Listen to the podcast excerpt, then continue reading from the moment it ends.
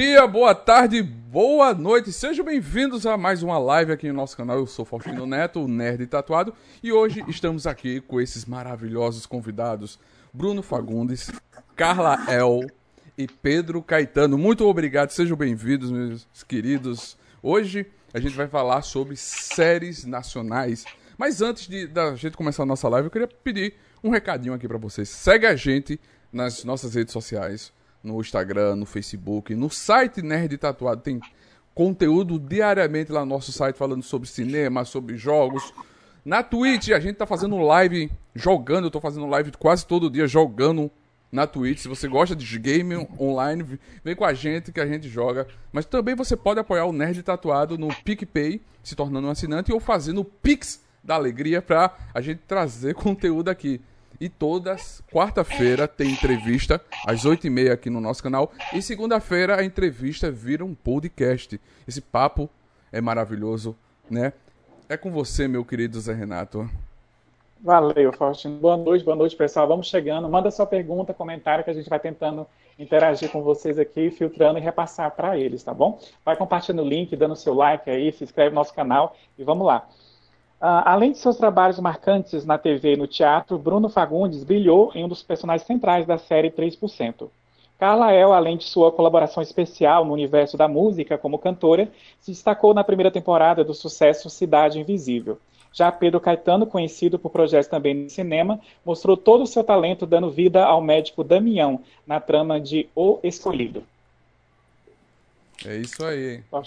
As produções nacionais Legal vem sendo sinônimo de prestígio nas plataformas de streaming, como elogios da crítica especializada recepção por lá de positiva, né, do grande público, sendo aclamados tanto no Brasil e no mundo, né?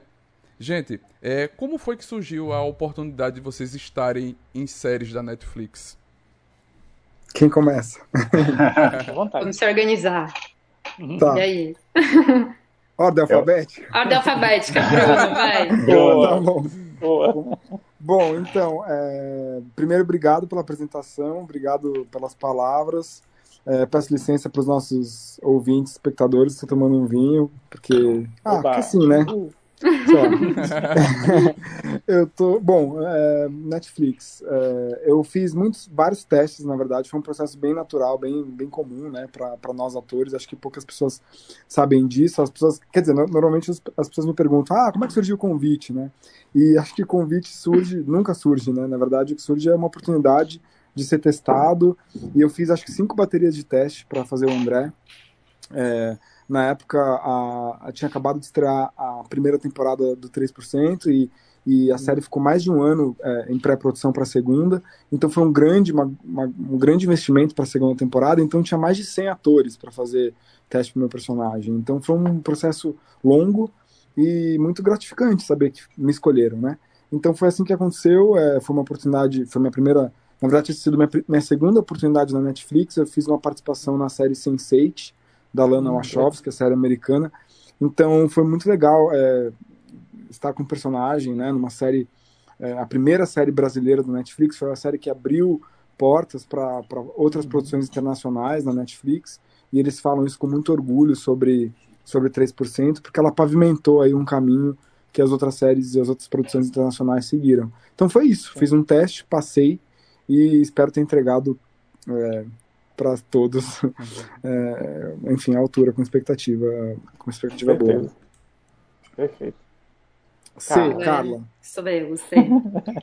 Nossa, eu tô com inveja do Bruno, porque eu, te, eu até peço desculpa que eu tirei meu siso, eu tava falando pros meninos, tive que tirar meu hum. siso de última hora. E eu não posso tomar bebidas alcoólicas, porque eu adoro fazer live tomando um vinhozinho, que dá pois é, uma tranquilidade. Dá, mas enfim, eu tô conseguindo. Até toma achei um que eu ia estar. Tá... Toma um sorvete. Não aguento mais sorvete, eu tô, eu tô virada num sorvetão já. Mas enfim, gente, assim, é, é, para mim, poder estar tá participando de uma série tão relevante é, é um sonho. E eu sinto que as plataformas, elas estão trazendo isso para nós, atrizes, atores, está descentralizando um pouco e está dando mais oportunidade para a gente conseguir mostrar o nosso trabalho. É, o meu teste para o Cidade Invisível foi é, bem diferente assim do convencional, porque como a, a, a Luísa ela tem uma relevância super grande para a trama, mas ela tem poucas cenas, né? Então, uh, foi um teste só. E eu lembro quando eu recebi, assim, eu, eu já tinha batido na trave por umas duas séries da Netflix que realmente para mim era e ainda é um sonho muito grande participar dessas séries.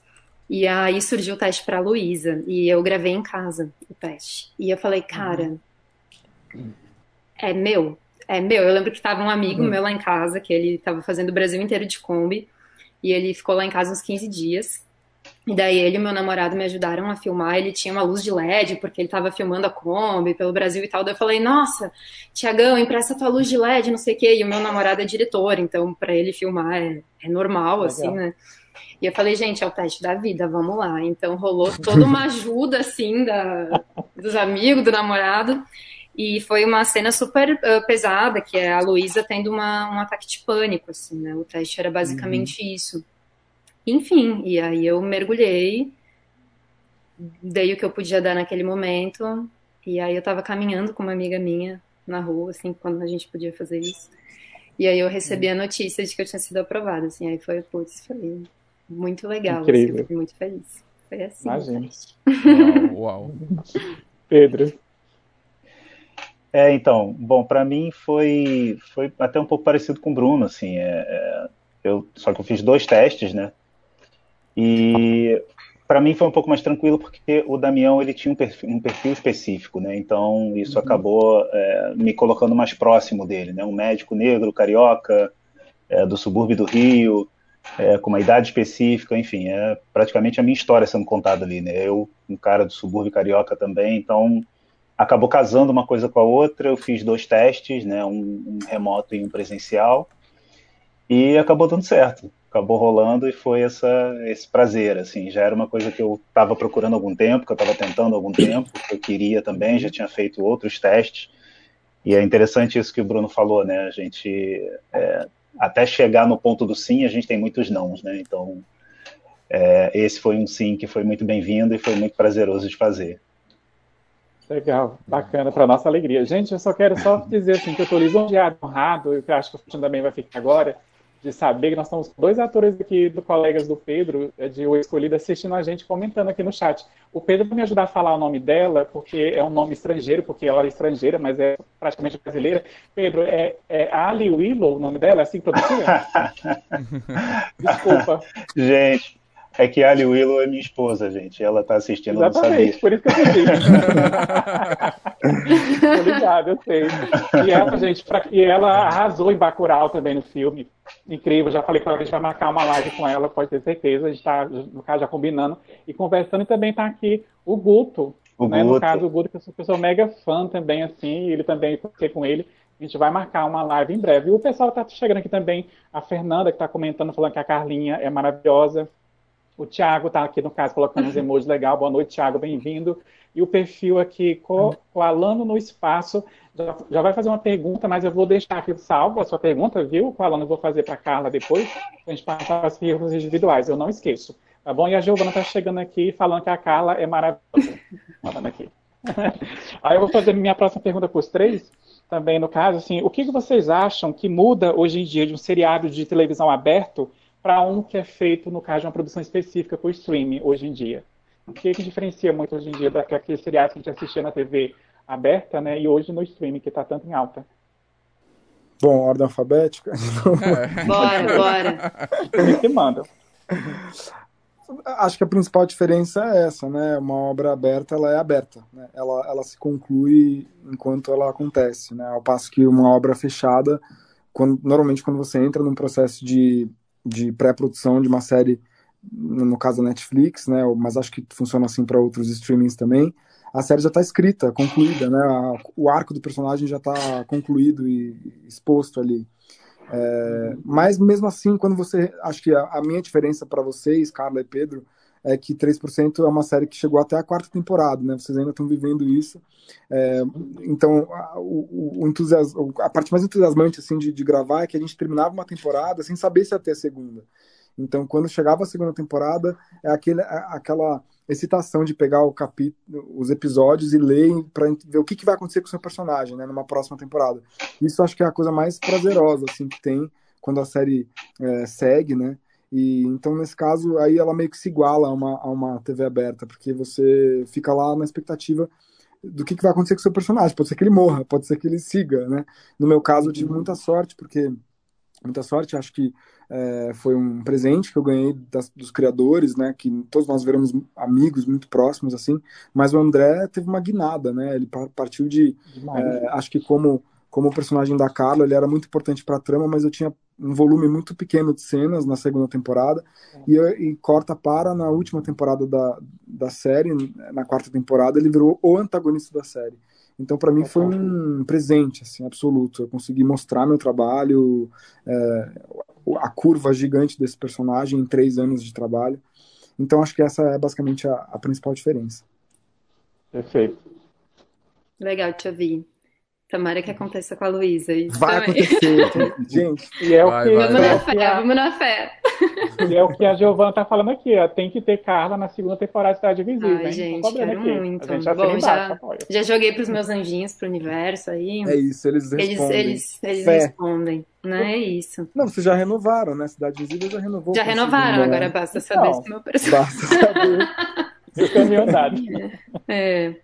Mas eu achei bem legal isso que o Bruno falou. Acho que algo que também é interessante, assim, agora com essa onda do streaming, que eu acho que é um movimento global, né? Não é só brasileiro, o mundo inteiro é, tem se produzido muito. A gente tem, sei lá, mais de 400 títulos aí por ano, que antigamente eram as, as grandes indústrias que produziam muito menos peças. Hoje a gente tem uma produção numa larga escala.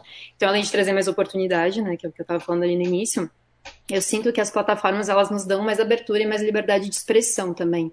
Então a gente consegue falar de alguns assuntos que, dependendo do canal, dependendo de onde vai veicular, a gente não pode falar.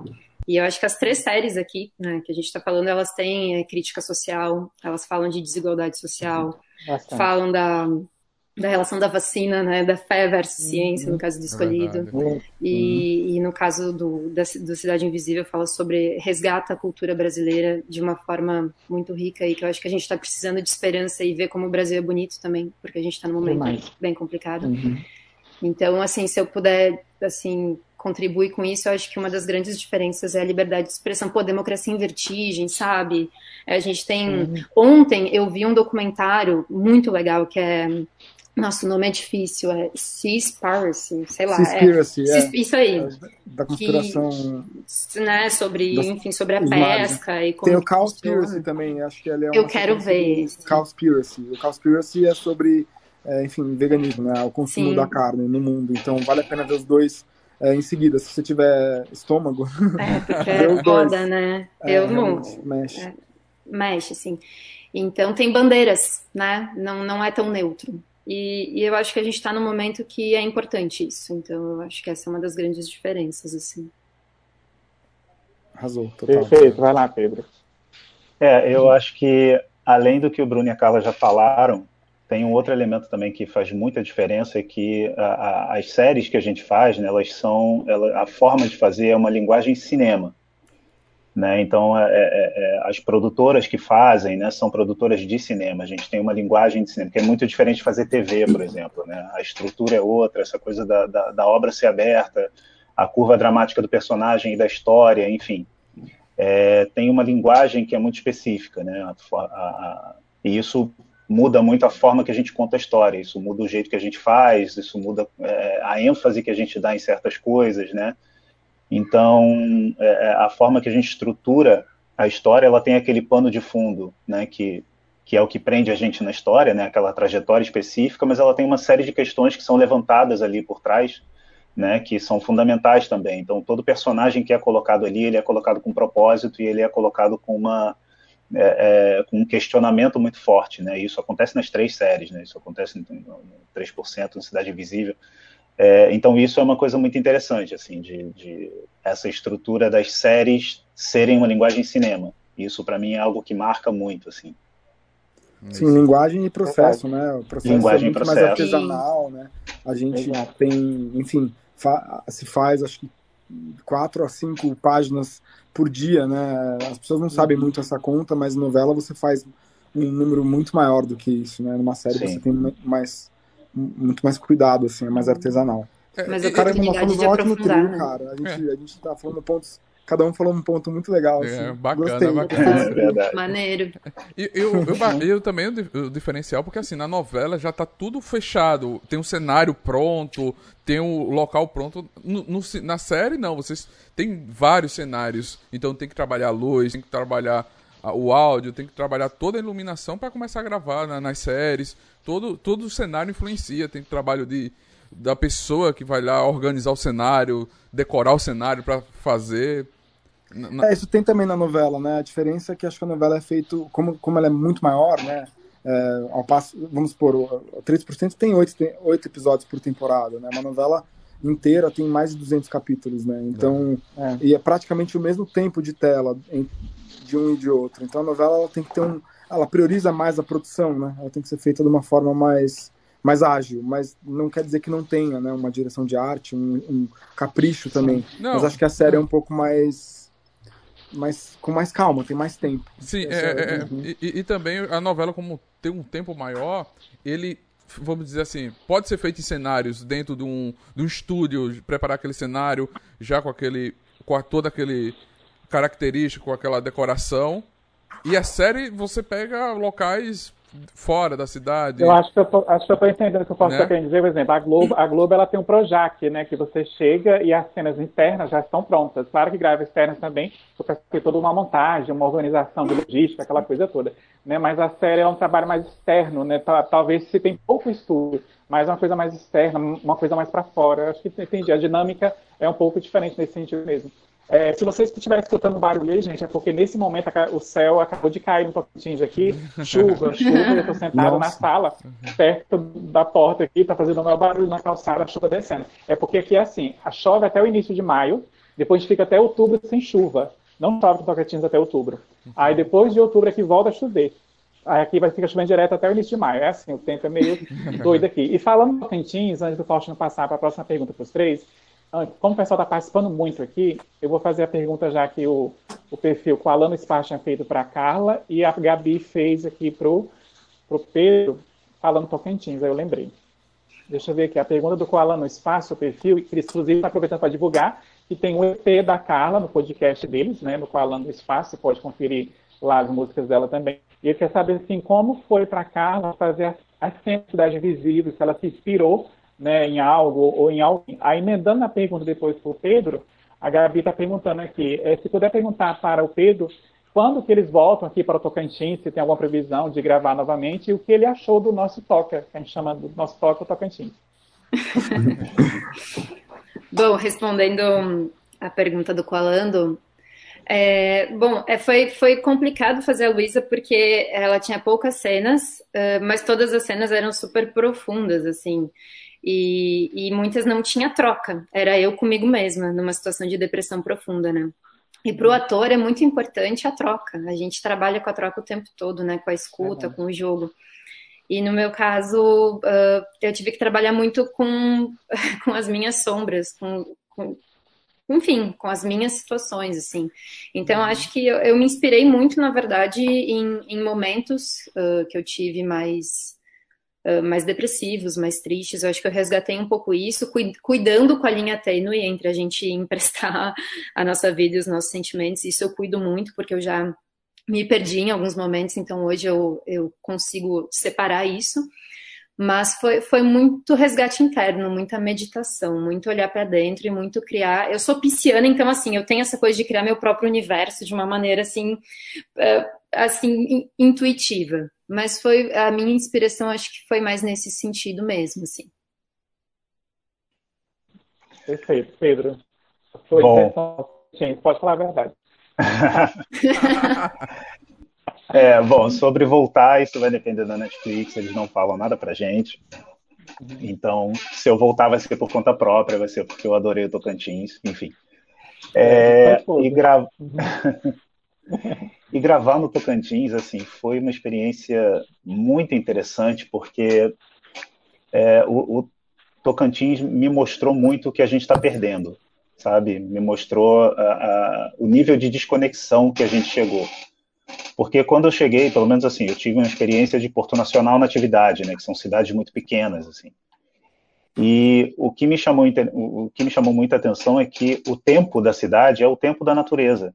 É o tempo em que as coisas têm que acontecer. É o tempo que, é, como é, esse relato que você deu agora de como funcionam as chuvas é muito interessante. Porque quando que a gente vai prever uma chuva em São Paulo? A gente não consegue prever uma chuva em São Paulo. A gente uhum. mal consegue prever uma chuva no Rio, porque a gente já nem sabe mais que contato é esse, que relação isso tem. Né? A relação que a gente tem, a interferência que a gente tem. E o Tocantins me mostrou isso.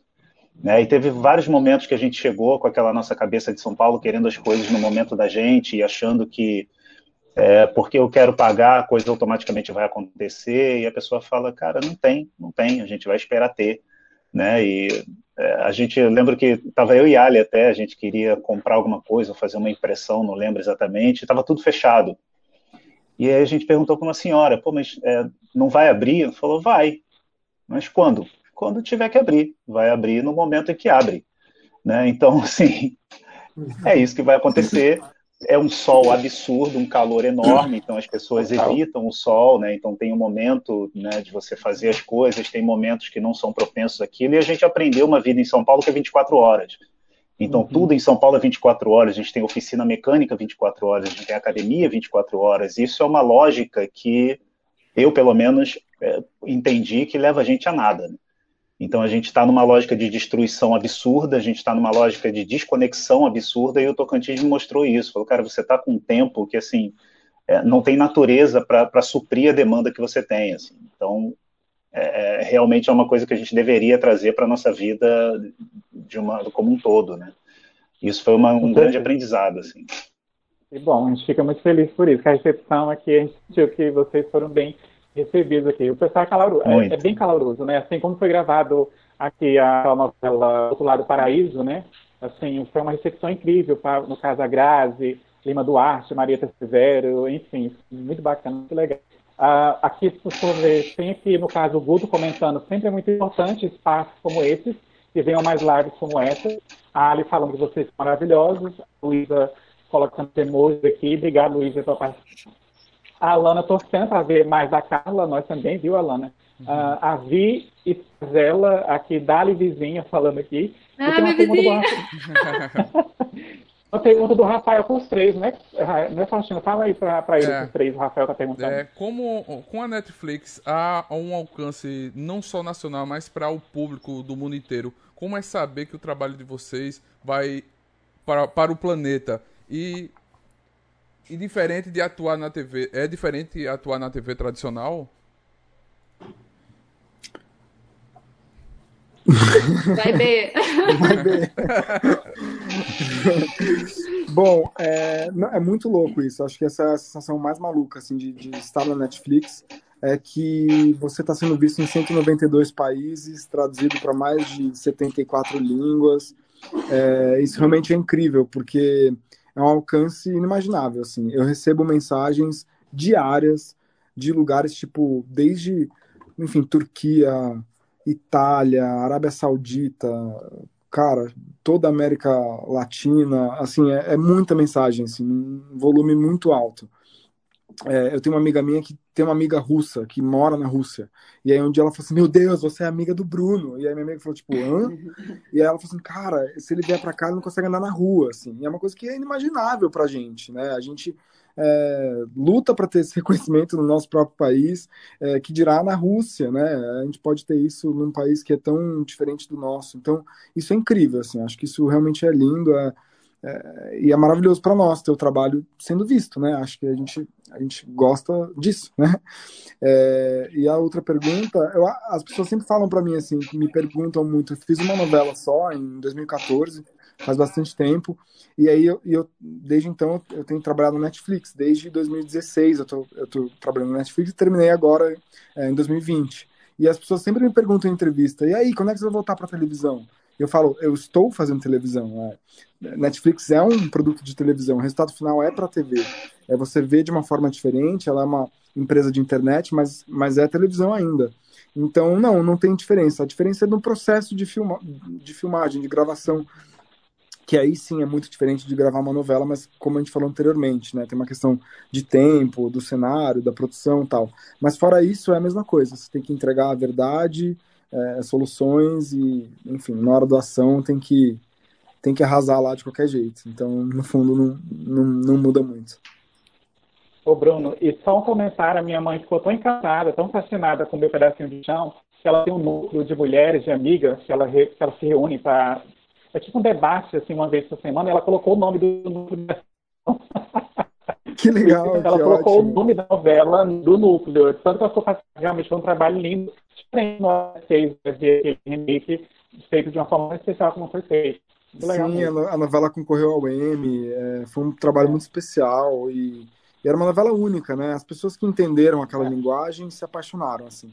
E algumas pessoas não entenderam desde o começo, porque era uma novela realmente, ela não abria concessão, era uma novela única, né?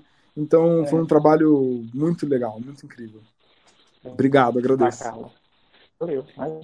Bom, eu acho que é um pouco o que o Bruno falou, assim, foi engraçado porque quando eu vi a minha voz sendo dublada em vários idiomas, eu falei, gente, tipo, que incrível, eu fiquei muito empolgada. E Exato. aí eu, porque é muito engraçado, tipo, e o engraçado, assim, é, dá um orgulho, é muito legal, né? Tu vê que escolheram uma dubladora com uma voz parecida com a tua, né? Com todo um act, tem todo um, é uma coisa com uma super qualidade, assim. E eu lembro que eu mandei pro meu pai, assim, um videozinho de eu sendo dublada em italiano.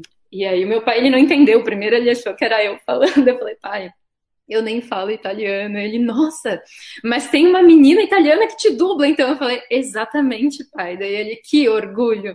Nossos parentes, que a gente tem descendência italiana, nossos parentes italianos vão ficar muito orgulhosos. Eu falei, é, pai. Então, assim, uma história engraçadinha, mas para dizer o quanto isso é importante pra gente. Porque, para mim, olhando ali atrás, logo ali atrás, meu, quatro anos atrás, sei lá, parecia algo muito distante é, o meu trabalho chegar em tantos países, né? É, Era, é isso que eu falei, né? A grande indústria produzia muito pouco. E a gente agora está com uh, muita produção e uma produção mais democrática, mais descentralizada. Então, é a realização de um sonho muito grande, é, poder chegar em tantos países e, e às vezes amigos, né, que moram na Europa, moram na Argentina, pô, olha que tô te vendo. Cara, a gente sabe da nossa luta, sabe? E, e como que a gente é, faz o corre para poder ter esses pequenos momentos assim de, de felicidade. Então, é, tanto a Netflix como as todas, porque a gente está com multiplataformas, a gente tem muitas plataformas agora e cada vez vindo mais. Então é uma, é uma oportunidade muito é, gratificante para a gente que, que sabe da, da nossa luta e o quanto que o nosso trabalho chega para tantos países é, é um tesão, assim, é maravilhoso. E, e, sobre a diferença, bom, eu nunca fiz novela, já fiz uh, série de televisão, já fiz programa de televisão, então é, era assim, o processo é, foi para mim foi muito parecido, não teve uma diferença tão grande de Cidade Visível para os outros processos que eu fiz, só um reality show, né, que eu que eu fiz aprendendo a surfar, que foi uma pegada diferente assim. Mas esse processo de novela eu ouço muito falar da galera, dos amigos e de todo mundo que já fez. Né? Eu acho que talvez a grande diferença, e o Bruno vai saber dizer melhor, eu acho que nas séries a gente tem a oportunidade de aprofundamento, sabe? De, de, de sentir, de, de poder realmente pertencer àquilo e, e dar um tempo e receber o roteiro com antecedência. Eu sinto que pelo que eu já ouvi falar das novelas, às vezes é um processo mais toque de caixa, o que também é interessante Exato, e que eu acho que é. também nos faz crescer, né? Mas eu é acho diferente. que é exata, exatamente isso. A onda é outra, sabe? Tipo, o desafio da televisão é exatamente você entregar tudo que você sabe em cada cena, todos os dias. Assim, você tem que, você não consegue é, a, a, série você meio que aprende enquanto você faz, né? Tem um processo colaborativo muito grande. A televisão você tem que entregar tudo que você sabe rápido. Então, assim, são, são dois são dois estímulos diferentes, né? É, e igualmente bons, igualmente gratificantes. Mas é bem por aí mesmo. É, Pedro. P. É, uma coisa interessante, cara, eu não sei se isso aconteceu com vocês, Bruno e Carla, mas, cara, uma coisa muito interessante é que a percepção da atuação muda de acordo com o país.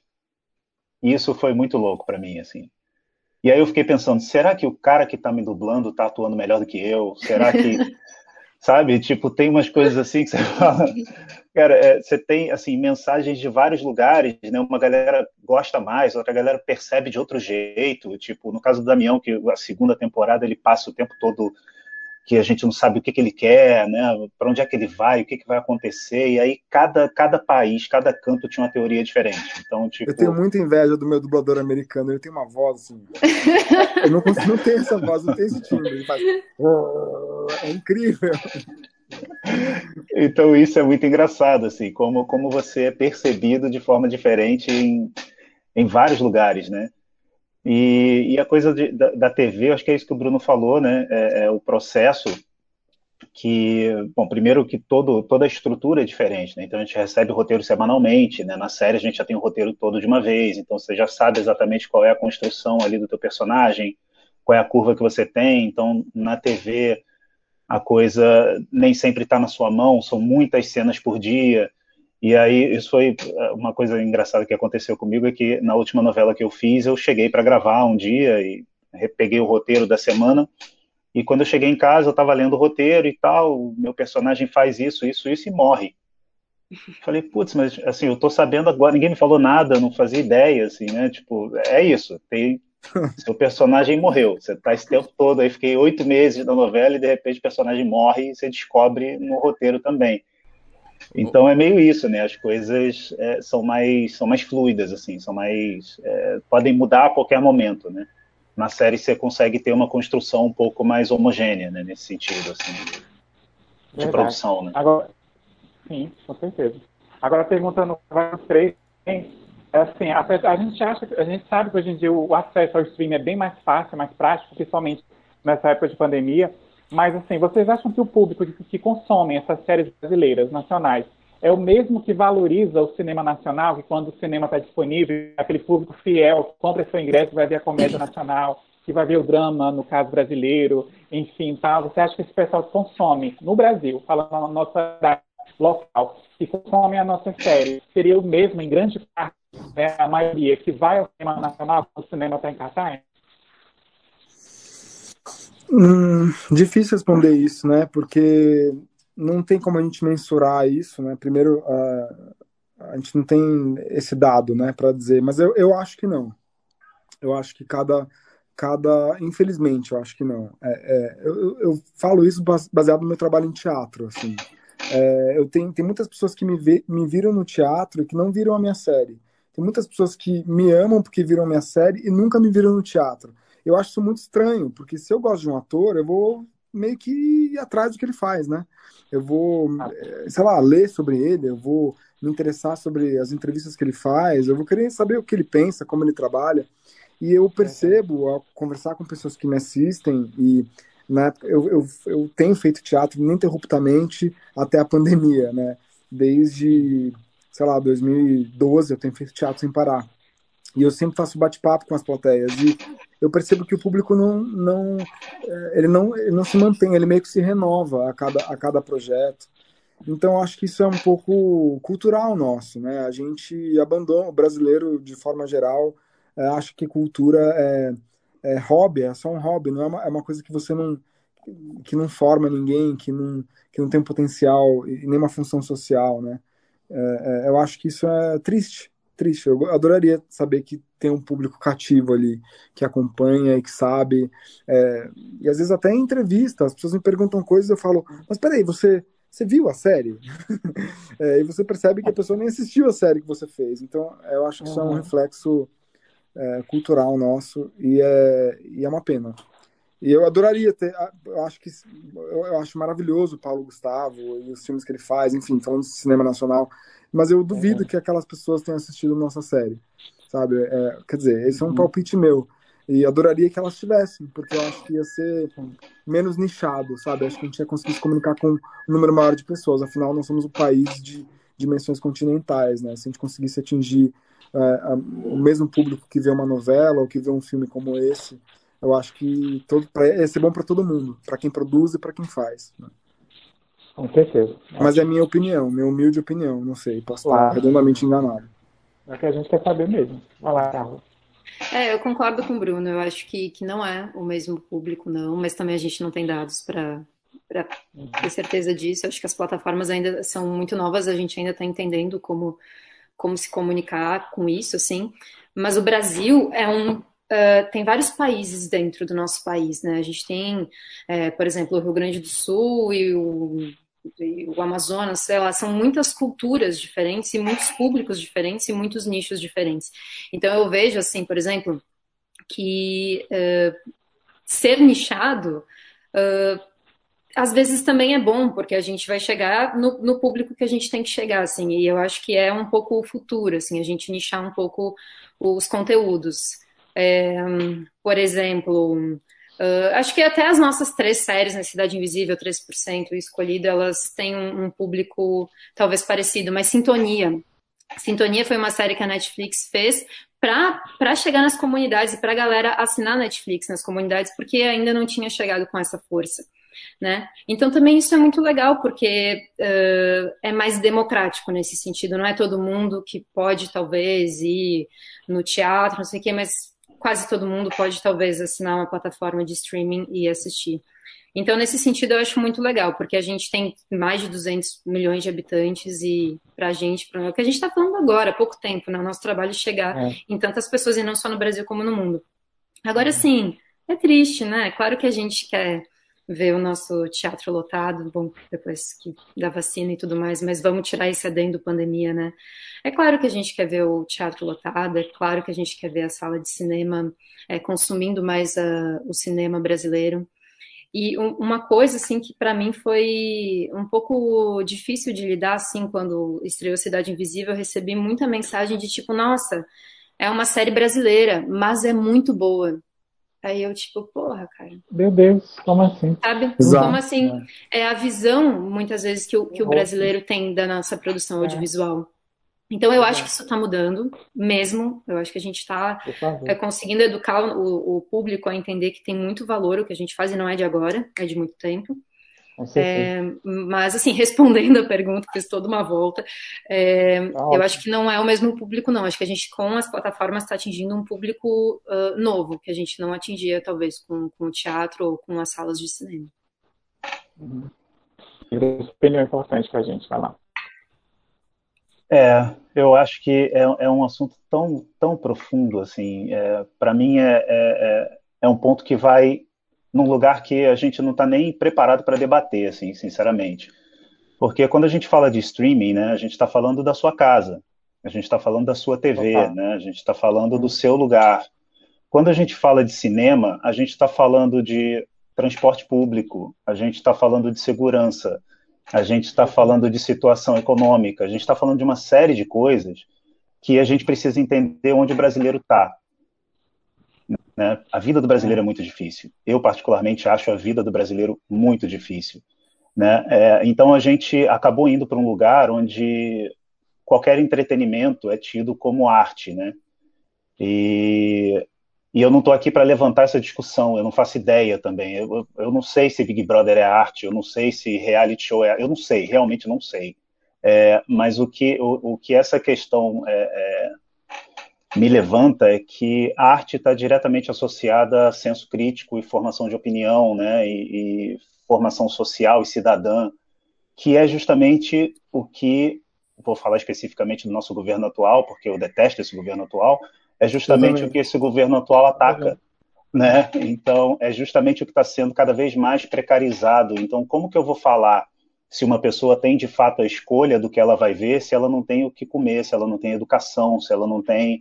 É, e isso é muito louco porque a gente tem a tendência de achar que isso está muito longe da gente. Só que quando eu olho para trás, eu tive uma formação de escola pública. Eu estudei numa escola uhum. pública no Rio de Janeiro. E todos os meus amigos, hoje, que estão no Rio de Janeiro, artistas, estudaram em escolas até piores do que eu. Escolas municipais, que são as piores do Rio de Janeiro.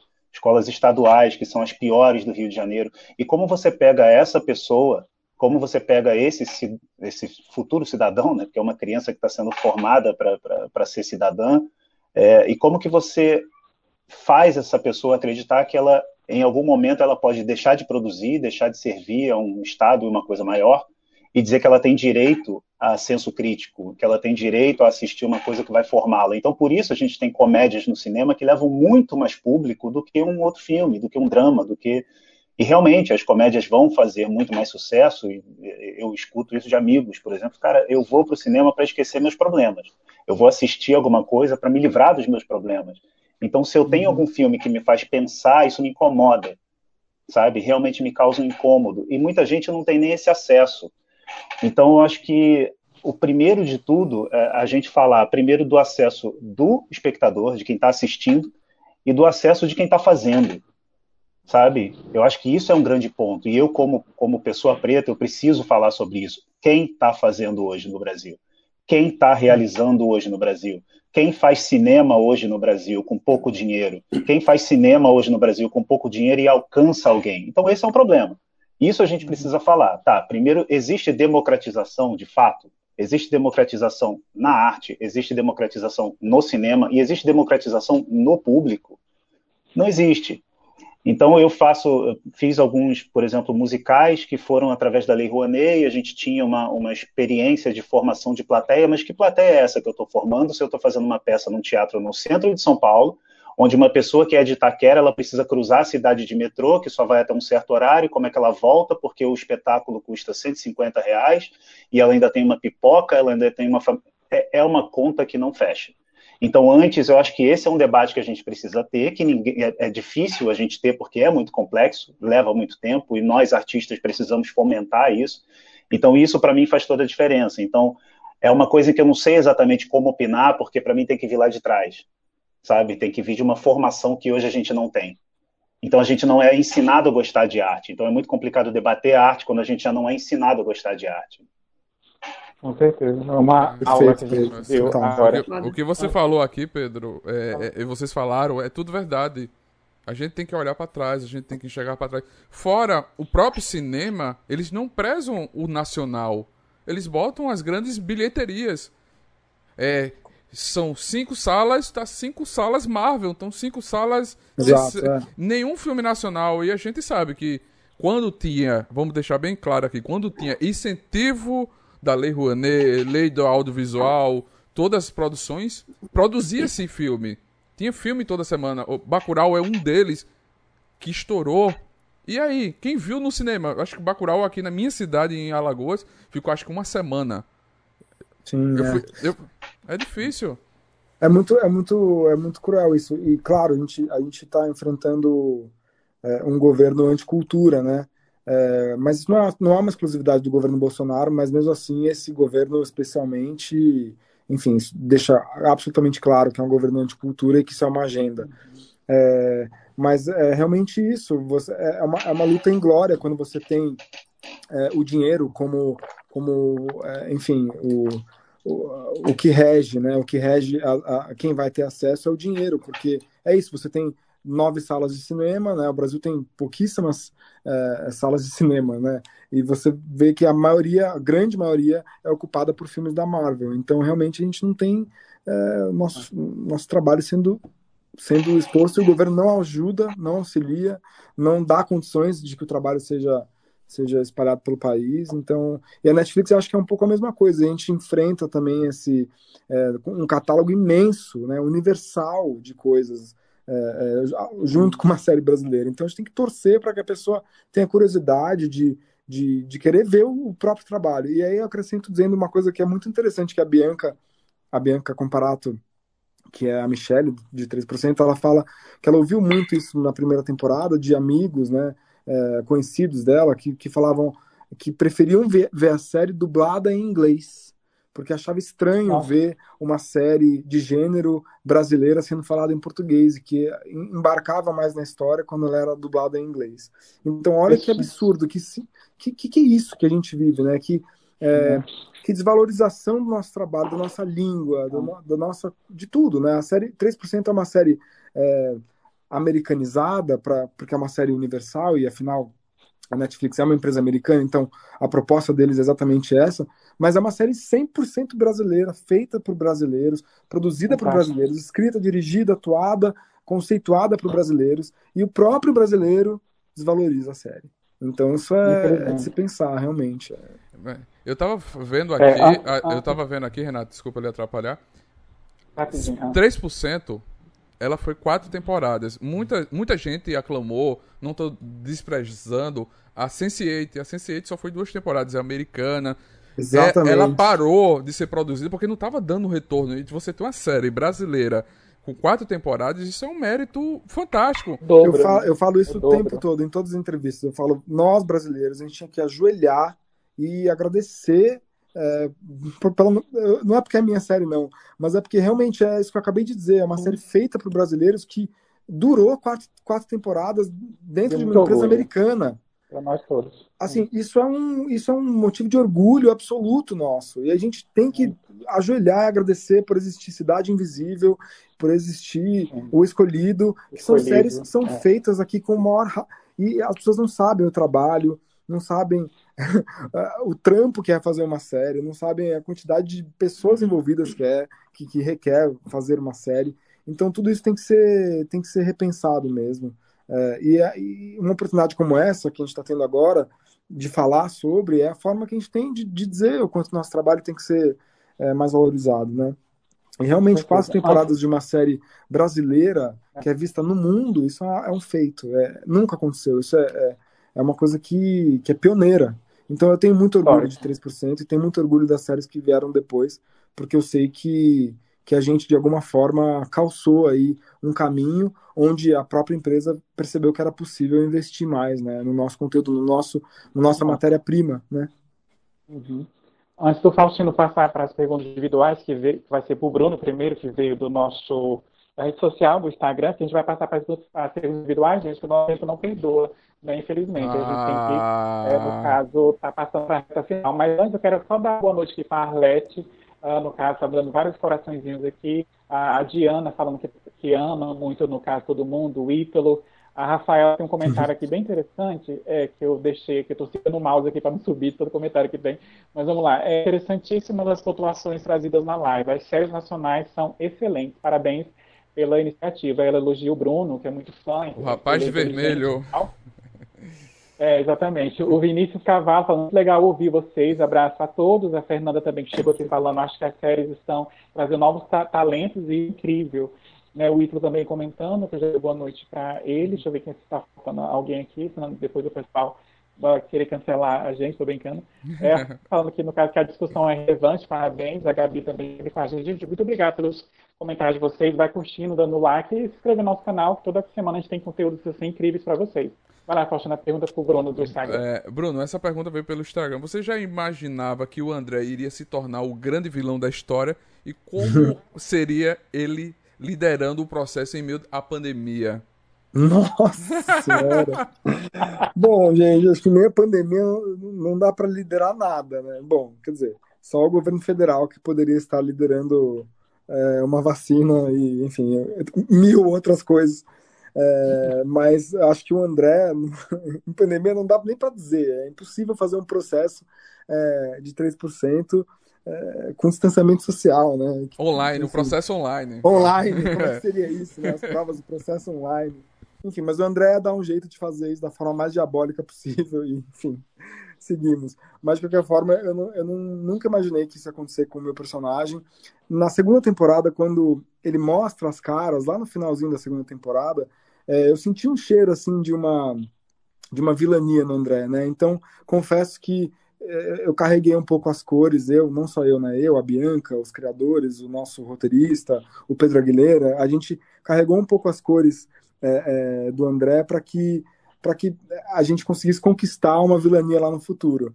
E aí eu fui ouvido pelos deuses do streaming, pelos deuses da, da criação e meus colegas que trabalhavam comigo, enfim, todo mundo apostou é, na vilania do André, e na terceira temporada ele foi meio que mostrando que ele tinha isso, é, mas ainda era tímido, né? Ele ainda estava subordinado ali da Marcela, é, e com exceção do final, no final ele dá um, enfim, desculpa dar spoilers, mas é meio isso. No uhum. final ele deu aquele golpe e na quarta temporada ele é o antagonista. Então para mim foi foi uma grata surpresa, porque para quem não sabe, fazer um vilão é, num trabalho é sempre muito prazeroso, né? Porque o André é radical, extremo oposto de quem eu sou, do Bruno. Então, para mim, ter um personagem que eu pudesse mostrar é, algo que eu não sou, que é totalmente diferente de mim, é um, é um, é presente, né? é um privilégio. Então, eu não imaginava, e quando eu terminei de ler é, os roteiros do, da quarta temporada, eu chorei de emoção e gratidão. Assim. Eu falei, meu Deus, isso.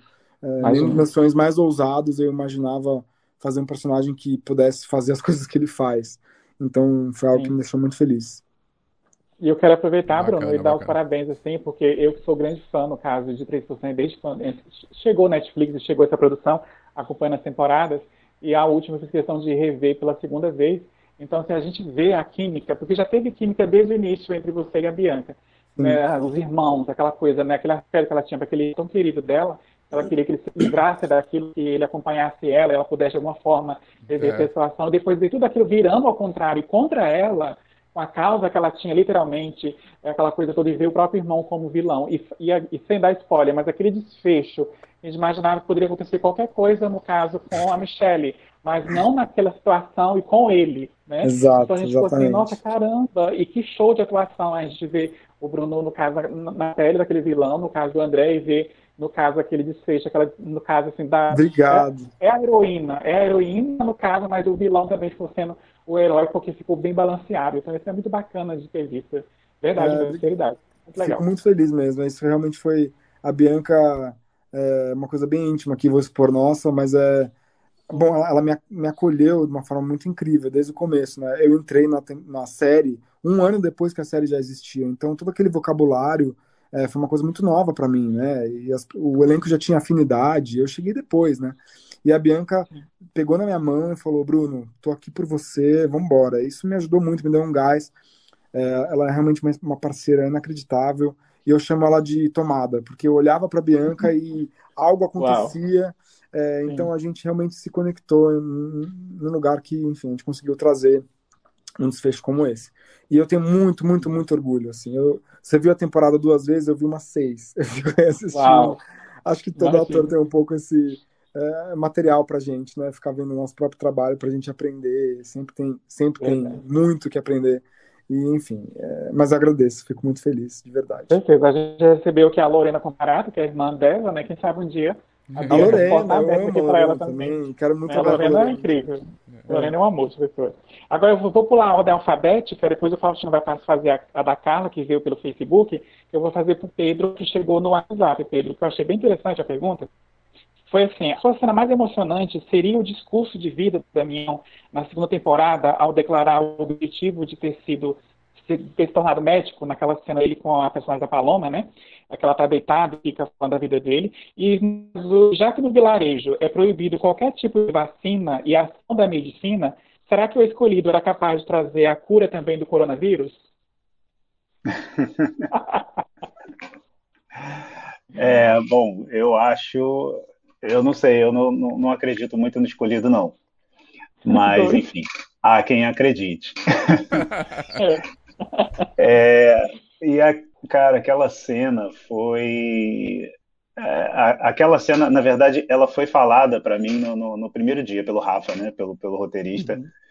É, ele, ele era o xodó dele. Assim. Essa cena, ele, assim, ele, ele tem uma, uma questão pessoal com essa cena que era fundamental para ele, era importantíssima. Assim. Eu emocionei e, muito, chorei, verdade. É, e, e, era um, um, texto que ele falou, cara, é, é uma cena que eu preciso que você faça, assim, sabe? É, é uma coisa que para mim me remete a muitas coisas e tal. Eu falei, cara, é... ele é um cara da comunidade Salgueiro que é do lado de onde eu fui criado, assim, fui criado no Meia, no Rio de Janeiro. Então, é, é aquela realidade é muito próxima de mim, assim, não, não, não, não é difícil para mim me colocar naquela situação, né? Me colocar naquela posição. Então, é, realmente foi uma, uma cena em que eu eu, eu, considero que eu tive uma facilidade muito grande de fazer, até porque a gente acabou fazendo de primeira, porque com toda a loucura que a gente tinha no set, ela acabou ficando com pouco tempo. Mas. É uma coisa que eu, é uma cena que eu considero muito importante porque ela fala por muitas pessoas que são próximas de mim. Ela fala por muitas pessoas que eu conheço. Ela fala por muitas pessoas que foram criadas comigo. Ela fala por muitas pessoas que foram criadas comigo e não estão mais aqui então, é, é, para mim era uma, era uma cena muito fundamental de ser feita, assim, muito muito importante de ser falada. E para mim foi isso, assim, foi realmente um, um momento de, de, de, presente, assim, sabe? De, a gente teve alguns ensaios, né, sobre a cena e eu falei, cara, chegou um momento que eu não quero mais o texto, assim, eu quero falar da onde, da onde me toca realmente. Então a gente teve algumas adaptações e tal, mas para mim foi isso. Assim, eu, eu considero que eu falei por muita gente que eu conheço e isso fez a cena ir para um outro lugar para mim. Assim. Sensacional. Perfeito. Faustina, para Carla. Carla, é, essa pergunta veio pelo Face. É, fazer uma personagem intensa em cenas tão fortes chega a mexer, de certa forma, com o psicológico e de que maneira é possível desvencilhar essa carga dramática da vida real?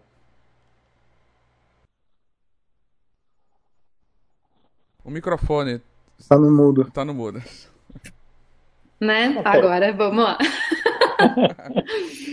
é, eu falei que mexe, mexe sim. É, a gente até conversou um pouco sobre isso, né? Mais no início da live.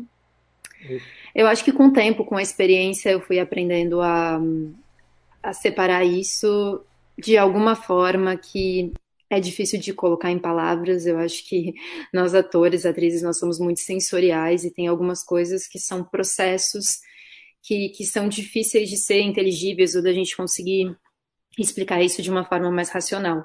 Mas algo que eu, que eu tenho usado muito nos últimos tempos e, e eu venho uh, entrando nessa linha e fazendo personagens mais intensos, com alguns distúrbios, e tem sido essa a minha linha, assim, e que eu adoro, eu adoro.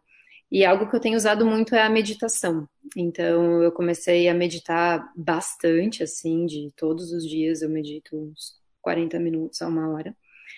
E, e aos poucos, claro que junto com exercícios corporais e várias coisas, eu, eu fui descobrindo no meu corpo gatilhos é, emocionais, que não necessariamente tem a ver com a minha história, porque eu acho que isso é perigoso e eu acho que se eu quero ser atriz até os meus 100 anos, não vai dar certo, né? Eu vou, eu vou me fazer mal, assim. Uhum. Então, é um pouco isso. Eu lembro que para cenas da, da Luísa, tinha uma cena que era As Portas da Imaginação da infância do Eric, que eu tive que ficar muito tempo ali dentro do meu universo. Era um plano sequência, então é mais complicado, a gente ficou ali bastante tempo e eu ficava no meu universo sozinha olhando para um ponto, mas com uma intensidade no olhar que, que, que, era necessária, né? Então eu lembro que ali eu colocava muita mão no meu peito, assim, sabe? Sempre que, que dava um break e que eu não estava sendo filmada.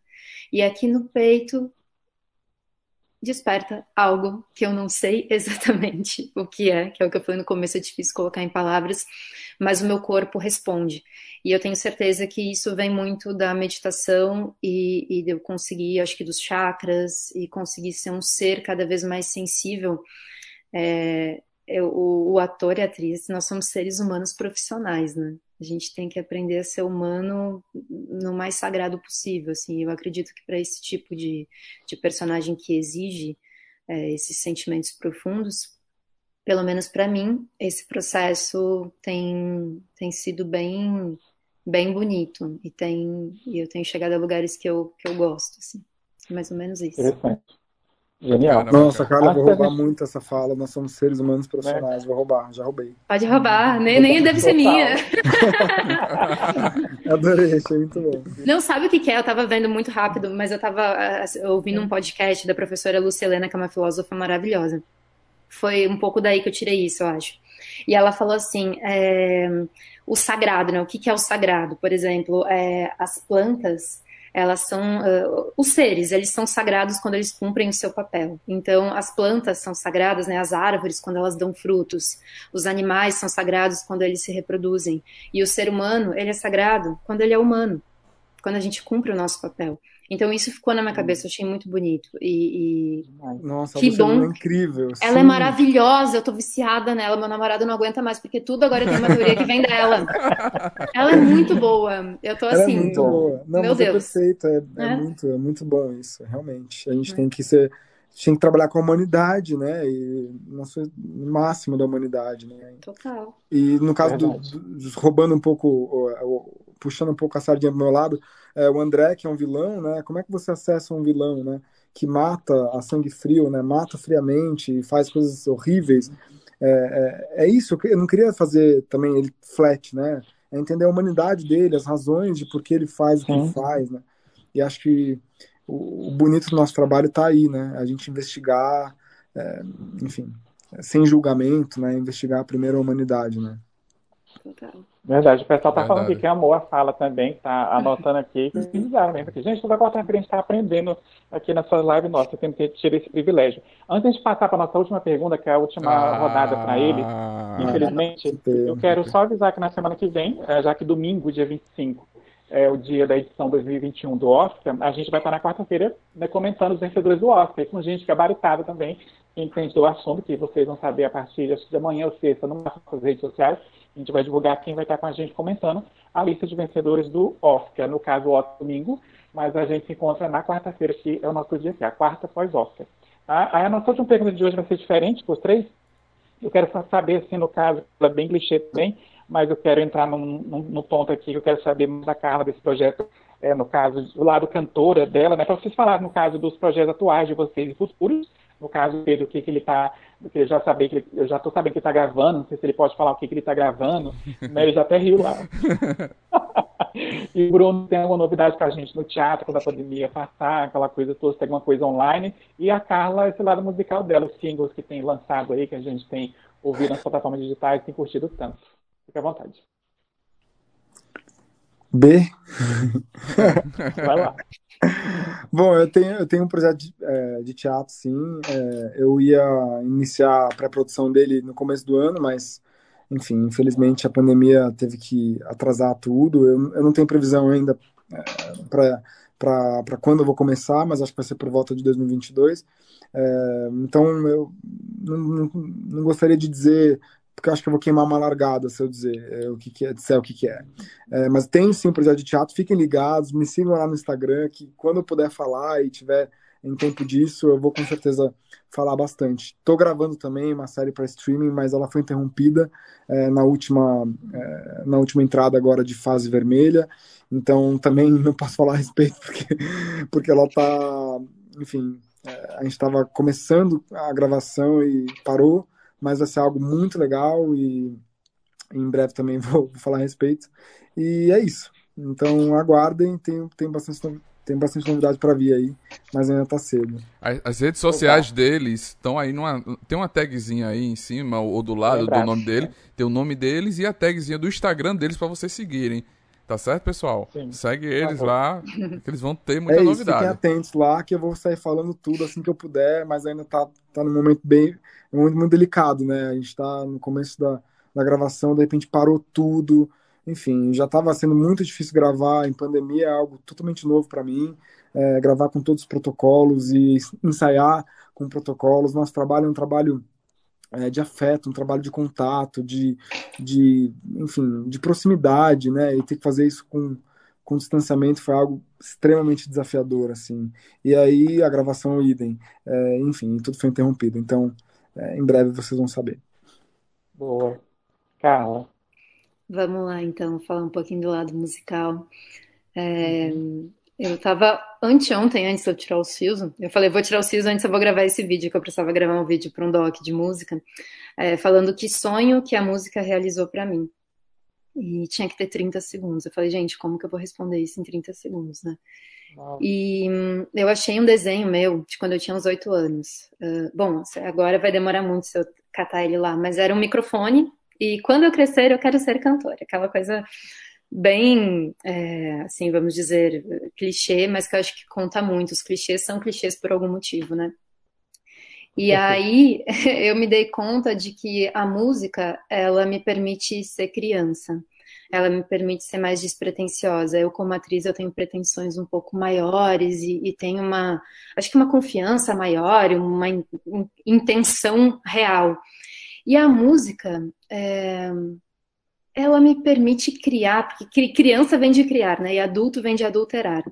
Então ela me permite criar é, de uma forma muito genuína, muito essência. Eu escrevo e faço melodias uh, muito menos técnicas e muito mais intuitivas, até porque a técnica eu ainda estou aprendendo, estou no processo, assim. E, e eu realmente consigo colocar para fora muitas coisas que estão aqui dentro e que às vezes eu não consigo colocar de outras formas, né? É, como atriz também, eu consigo colocar para fora muitas coisas que, que, como pessoa física, às vezes eu não consigo. Né, às vezes por ser muito reservada, por ser muito misteriosa, que é uma coisa que eu tenho desde criança.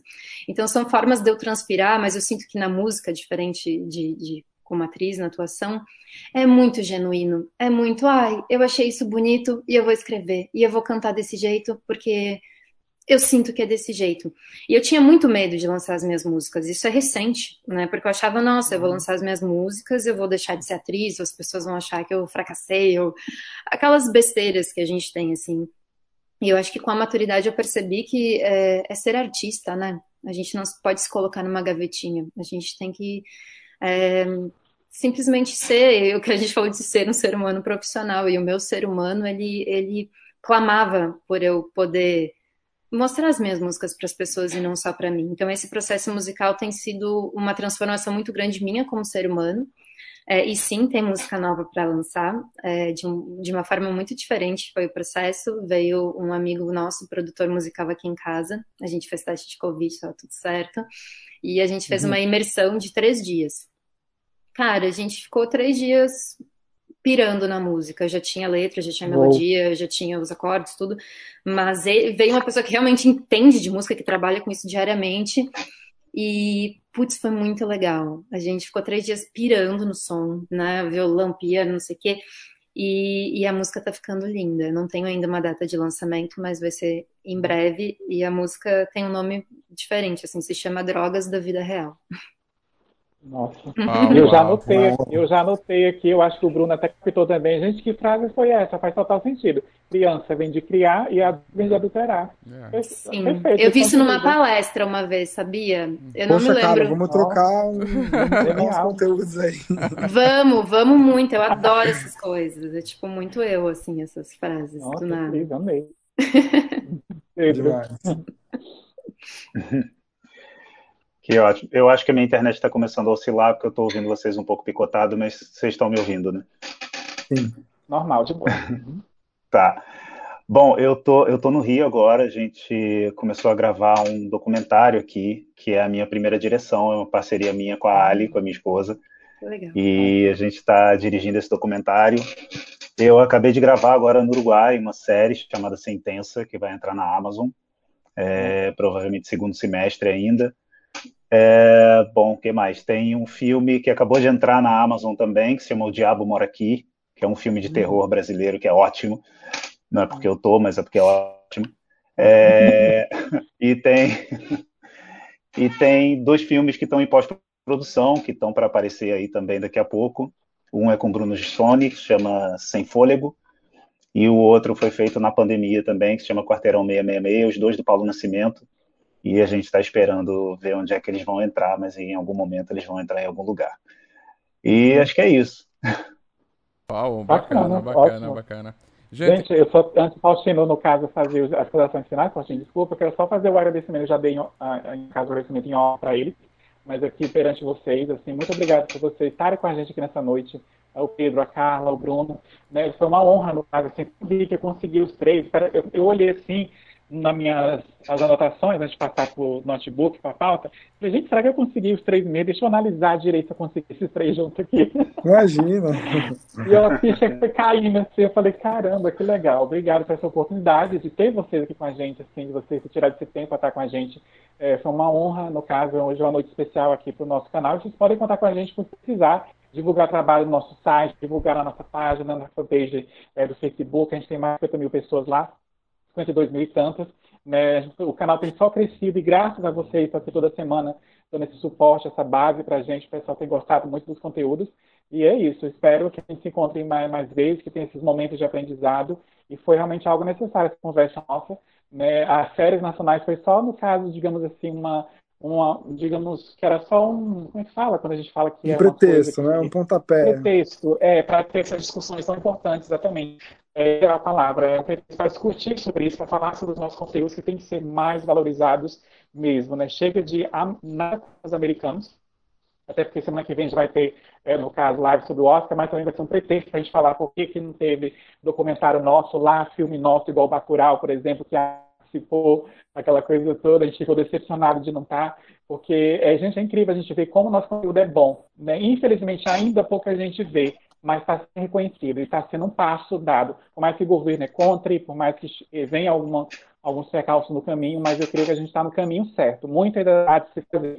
né? Mas a gente tem feito a nossa parte e vendo vocês, o trabalho de vocês, seguindo vocês, a gente visto que vocês têm feito a parte de vocês, que é o mais importante. A gente tem aqui só para agregar e conhecer cada vez mais. Então, gratidão e é isso. Faustina é contigo. Obrigado, obrigado mesmo. Prazer estar com vocês. Valeu. Obrigado. Nossa, foi muito, foi Prazer. uma troca muito gostosa, gente. Muito obrigada mesmo. Muito bom, obrigado. A gente que agradece. A gente sempre faz uma última pergunta para os convidados, que é pedindo para eles indicarem um livro, um filme e uma série para quem estiver escutando o podcast ou estiver assistindo a nossa live. É, rapidinho para encerrar. Tá, eu vou indicar um livro que eu estou lendo agora, que eu adoro é, ficção científica, adoro terror. Eu estou lendo um livro do Stephen King, que é um dos meus autores favoritos. É, sempre me divirto com os livros dele. Estou lendo um que chama Celular, que é meio que um ataque zumbi, porque, tipo assim, vira zumbi quem atende o celular. Então, achei essa premissa ótima. Tô lendo, tô me divertindo. É, um filme, eu vou indicar um do Oscar, que eu assisti ontem, que é o Som do Silêncio, que eu amei. Eu fiquei fascinado. É, fascinado com esse filme. Eu sou, eu sou apaixonado pela cultura surda. Opa, desculpa, dei uma travada aqui porque eu tô quase sem bateria. É, sou fascinado pela cultura surda, fiz uma peça já falando sobre isso, que fiquei três anos em cartaz. Então, ver um filme é, falando sobre isso me, me, entusiasmou muito, achei emocionante, lindo. E o que mais que é para indicar? Um livro. Um livro. Falou do livro. Ah, uma série, série óbvio. Bom, 3%, né, gente? Visível, o escolhido. O que vocês estão esperando para ver outra coisa a não ser isso? É. Vamos falar outra. Virem-se. Vocês que lutam, ah, vamos ver nossas séries. É, um livro, eu tenho um livro que ele está sempre comigo, assim. Eu, eu já li ele umas 300 vezes. Eu amo poesia, né? E é um livro de poesia da Matilde Campidio, que é uma, uma poeta portuguesa que eu acho ela foda. Se chama Jockey, esse livro. E eu gosto muito da forma como ela traz simplicidade e profundidade ao mesmo tempo. É, ela é incrível. Procure entrevistas com ela no YouTube. Ela fala coisas maravilhosas. É, uma série, bom, né? Tá, as nossas, né? Por favor. Mas uh, falando agora em protagonismo feminino, é, tem uma série dirigida por mulher, protagonizada por mulher, que se chama Nada Ortodoxa, que eu assisti esses hum. tempos e que eu amei. Meu Deus, maravilhosa! É Muito foda essa série, então super uhum. indico. E um filme, não sei porque me veio na cabeça um muito antigo, assim, então eu vou falar ele porque eu acredito muito quando vem, assim, né? É, uhum. a, a Woman, é, uma mulher sob influência, a Woman Under the Influence, que é do John Cassavetes. É, que é. Nossa, a Diana Rowlands é simplesmente a, a uma das atrizes mais fodas e que eu me inspiro. É um filme super independente, ela é mulher dele, né? O diretor e ela, e é uma coisa super. Eles chamam a família para fazer figuração, é, é bem tipo cinema de guerrilha, assim, e tem no YouTube. Então isso é ótimo, é só colocar no YouTube a Woman Under the Influence, acho que tem legendado também. E é um puta filme, puta filme. Então é isso. Bacana, bacana. E você, Pedro? Bom, eu uh, de livro eu vou indicar o que está transformando minha vida agora, que se chama O Poder do Agora, que é para mim está sendo incrível.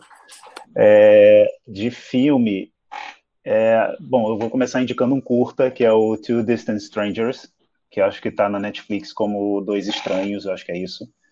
E é um curta que fala sobre questões fundamentais que têm que ser debatidas a todo momento.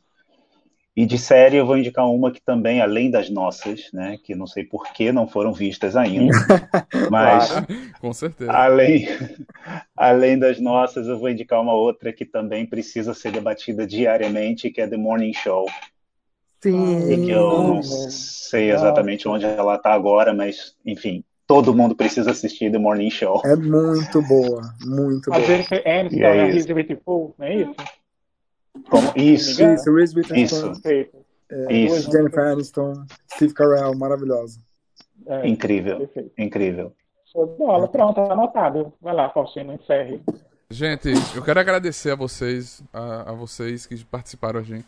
Bruno, Carla, Pedro, muito obrigado por essa oportunidade de aprender, de marcar a nossa história do Nerd Tatuado, com esse conteúdo maravilhoso que vocês trouxeram, suas histórias, a produção de filmes, de seriados, como vocês falaram, muito obrigado. A galera que participou aqui na nossa live, muito obrigado. Quero agradecer a vocês. Segunda-feira vai ter podcast. Sigam eles nas redes sociais. Muito obrigado. Boa noite. Bom feri... terminal de feriado hoje. É. Tiradentes, né? Fiquem bem, com saúde. Muito obrigado pela Ai. oportunidade. Obrigado, é. colegas atores. É sempre um prazer, ainda mais agora nesses tempos, encontrar colegas atores tão, tão legais, tão especiais. Força para nós. Tudo isso vai passar em breve, se Deus quiser. Com certeza, se Deus quiser. Eu amei. Um abraço virtual. Obrigado, gente. Um abraço virtual. gente. O Obrigada a todo mundo que assistiu, que esteve junto aqui com a gente. Isso é muito importante. Sim, sim, sim. Obrigado e quando a pandemia acabar, voltem, frequentem, vão ao cinema, vão ao teatro, não deixem de ver, é, engajar conteúdo brasileiro, isso é muito importante para nós. Não se cala um artista facilmente. A gente vai é. continuar fazendo o nosso, agora vocês têm que fazer o de vocês. É isso aí. É isso aí, é isso aí gente. Gente, se protejam. Se forem sair, usem máscara, álcool gel, sobrevivam. A vida é importante. E quando for sua vez, se vacine, que a vacina salva vidas. Certo? E viva o SUS. E viva o SUS! Viva o SUS! viva a ciência! Fora Bolsonaro! Fora Bolsonaro! Viva a ciência! Por favor! Viva a ciência e viva a cultura, que a cultura é o que está salvando a nossa mente hoje nessas pandemias. A cultura mostrou a força que tem, os artistas fazendo live, participando de live, mostrando trabalho, filmes, séries. A cultura nacional é o que está nos salvando e está nos motivando a manter a cabeça sã. Então, gente, parabéns. Continue fazendo esse lindo trabalho. Viva o SUS, viva os artistas nacionais, cinema nacional. Assistam filmes nacionais. Muito obrigado. E que a força esteja. Séries nacionais também, brasileiras. Séries nacionais também. Que a força Isso. esteja com vocês, gente. Boa noite e bom resto de noite. Quarta-feira a gente tá de volta aqui, gente.